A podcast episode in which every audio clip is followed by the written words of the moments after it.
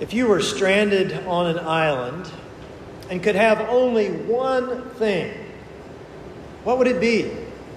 The one thing that you would get that you couldn't live without. I mean, what would that one thing be? Have you ever thought about that? I don't know, maybe some of you have been stranded on an island somewhere. Maybe it became a real thing for you.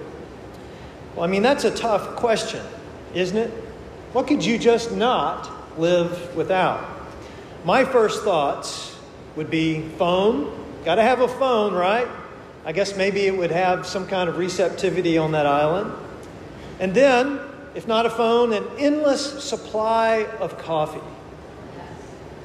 A lifetime supply of soft toilet paper, a book, and of course, a Bible. If I couldn't have the other things, or maybe instead of all the other things what would you pick?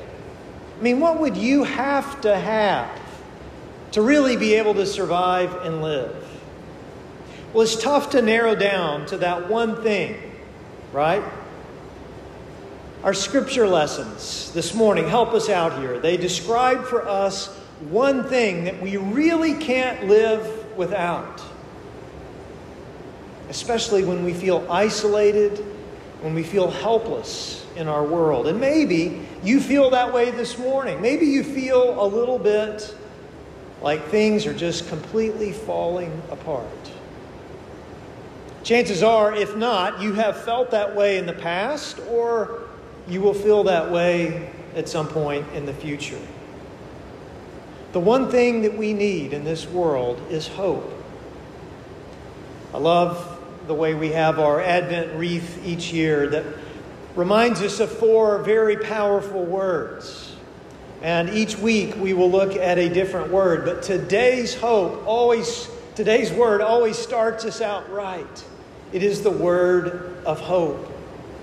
Always remember that Sabre Scoggin has uh, words that are for each Sunday that she puts with the flowers. Uh, she's not here with us this morning, but uh, there is a word that she always brings this word hope little wooden letters.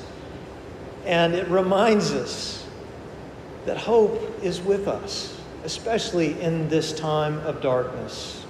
Well, the people of Judah were feeling all alone in the sorrow of their city that was being destroyed.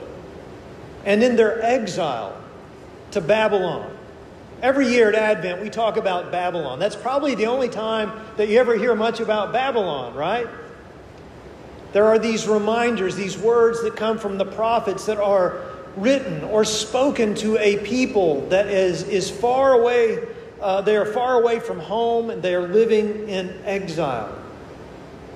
And here they are under King Nebuchadnezzar, having suffered the destruction of their homes and their lives. And what was most precious to them, their temple, had been destroyed. It was in rubble. Everything that was normal for them was now gone. And they wondered if that was true of their God as well.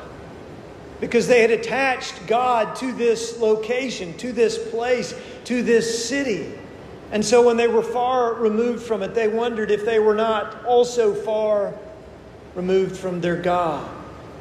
Perhaps God didn't go with them as they were carried away. Well, Jeremiah had warned the king and warned them as well that this day would come. Prophets love to do that, right? They always go around saying, if you don't get your act together, God's going to smite you. You're in big trouble. And much the same here with Jeremiah. Jeremiah always was fighting this, right? He really didn't want this job of prophet. He's known as the weeping prophet. He goes, cycles in and out of depression and, and all the struggles and all the crazy things God gives him to say and do.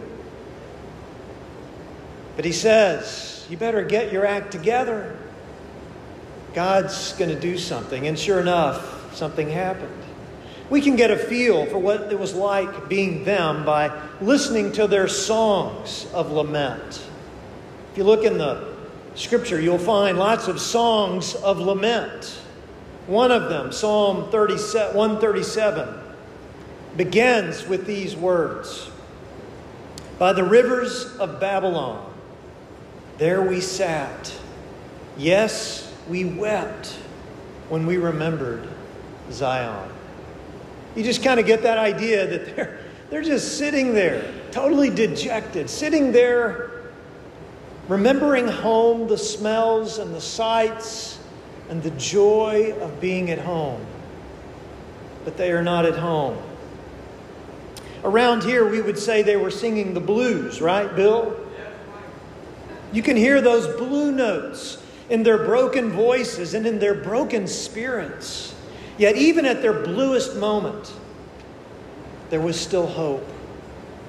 Jeremiah spoke God's words of that hope to them, right there in the midst of all of that.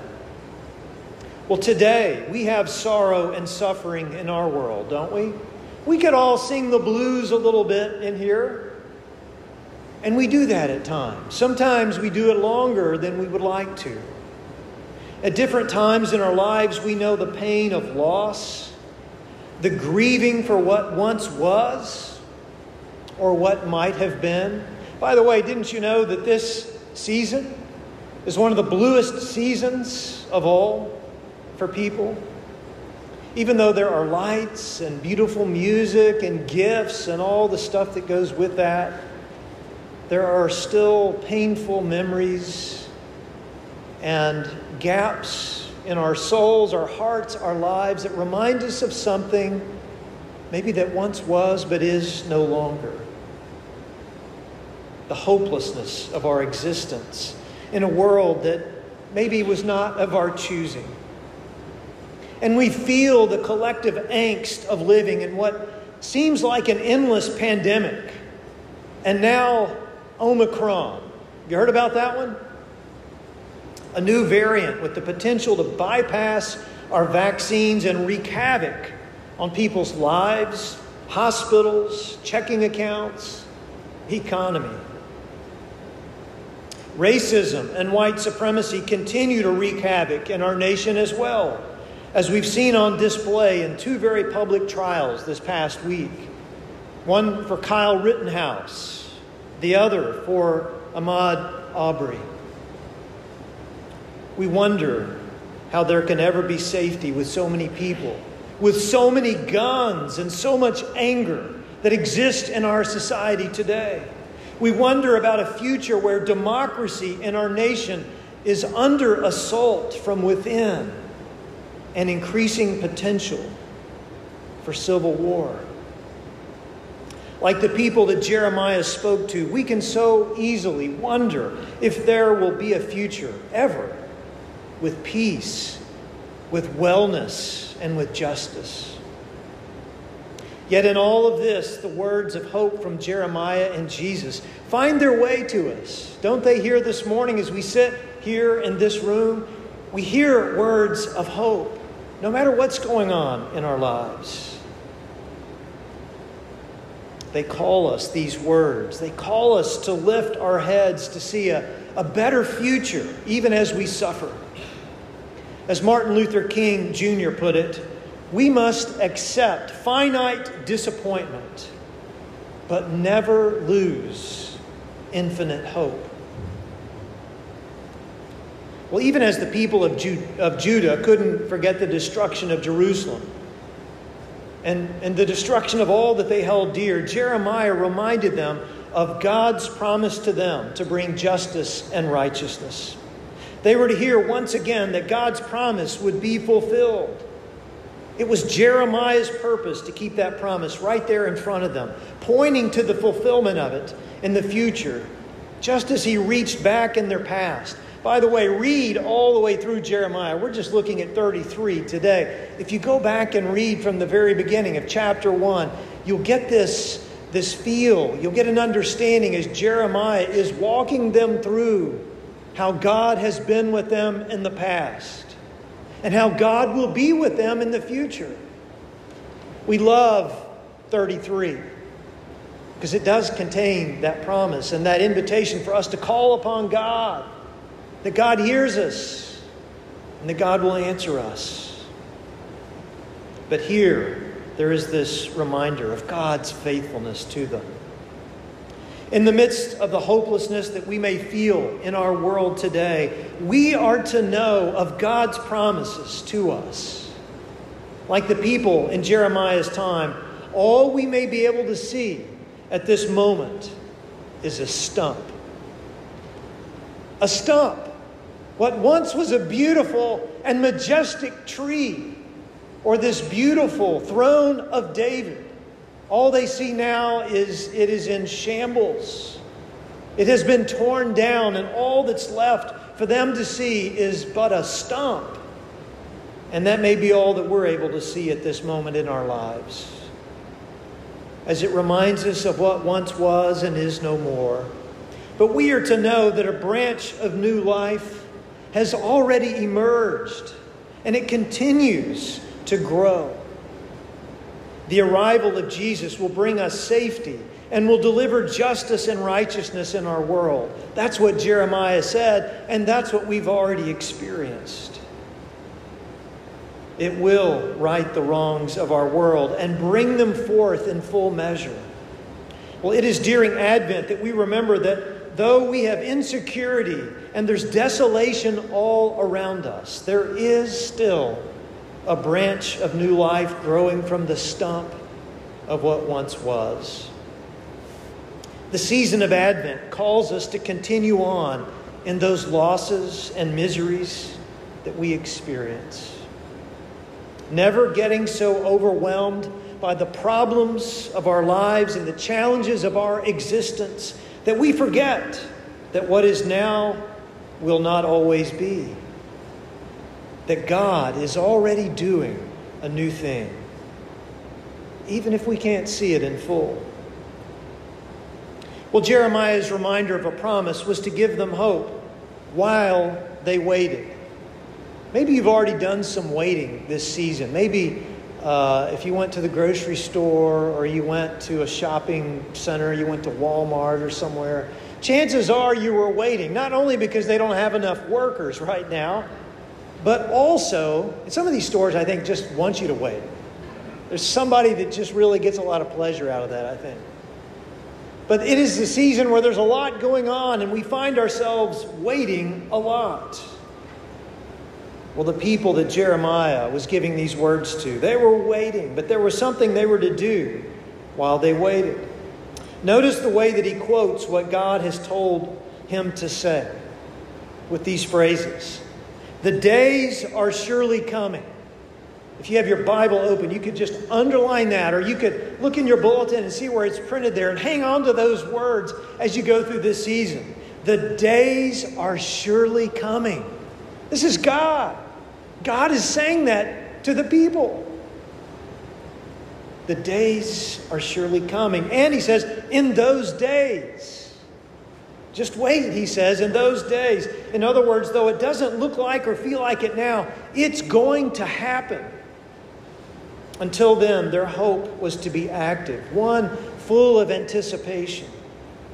In our gospel text, Jesus instructed the disciples to watch actively and expectantly for God to act on God's promise. He says this then they will see the Son of Man coming in a cloud with power and great glory. Now, when these things begin to take place, stand up and raise your heads, because your redemption is drawing near. Like seeing the signs of life in the fig tree, they were to see the coming kingdom of God and what Jesus was doing right there in their midst and in the days to come in this season of Advent, we must know that waiting is an action. It is an action rather than a passive position or posture. The way we experience hope while waiting is by living each day with anticipation, watching for what God is doing in this world through Jesus. It is acting on the belief that God is doing a new thing in this old world. And as the hands and feet of Jesus today, and by the way, you are the hands and feet. Hold up your hands right now. Just hold them. Okay. Now, as you look at those, just say to them, You are the hands of Christ. And look at your neighbor. and say to your neighbor's hands, Your hands are the hands of Christ in this world. Y'all look like Pentecostals. As the hands and feet of Jesus today, we help in the development of this new thing by allowing God to be active in and through us in our world. We can do it right now in this season of Advent in ways as simple as buying something to donate to the Christmas shop so that low income shoppers can purchase new items at a reduced cost for their loved ones. Or going with the veterans team to give hats and gloves to veterans in transition. You can also come help serve meals to people in the neighborhood at the Highland Blessing Dinner. Or you can work in the clothing closets or take immigrants to the airport to help them reconnect with their families. You can call or visit members who aren't able to attend church. These are just a few of the many actions that we can do as we wait on God in our world. I wish our Jeremiah text for today, today began a chapter earlier, like chapter 32. It's there that we see Jeremiah going out and buying property in Jerusalem. So, this is another weird thing, right? That God tells Jeremiah, I want you to go buy some real estate, Jeremiah. Yeah, I'm getting ready to do some things in this city, and things are going to be in ruins. But why don't you just go buy some property? Jeremiah, I'm sure, is like, What? What? God? Okay, I'll do it. And so he goes and buys property. Even as the Babylonian army was building ramps to tear down the walls of Jerusalem. Jeremiah knew what was about to happen, but he acted in faith that one day God would restore what was lost, just as God had promised. May we do the same today with hope. Come, Lord Jesus. Amen.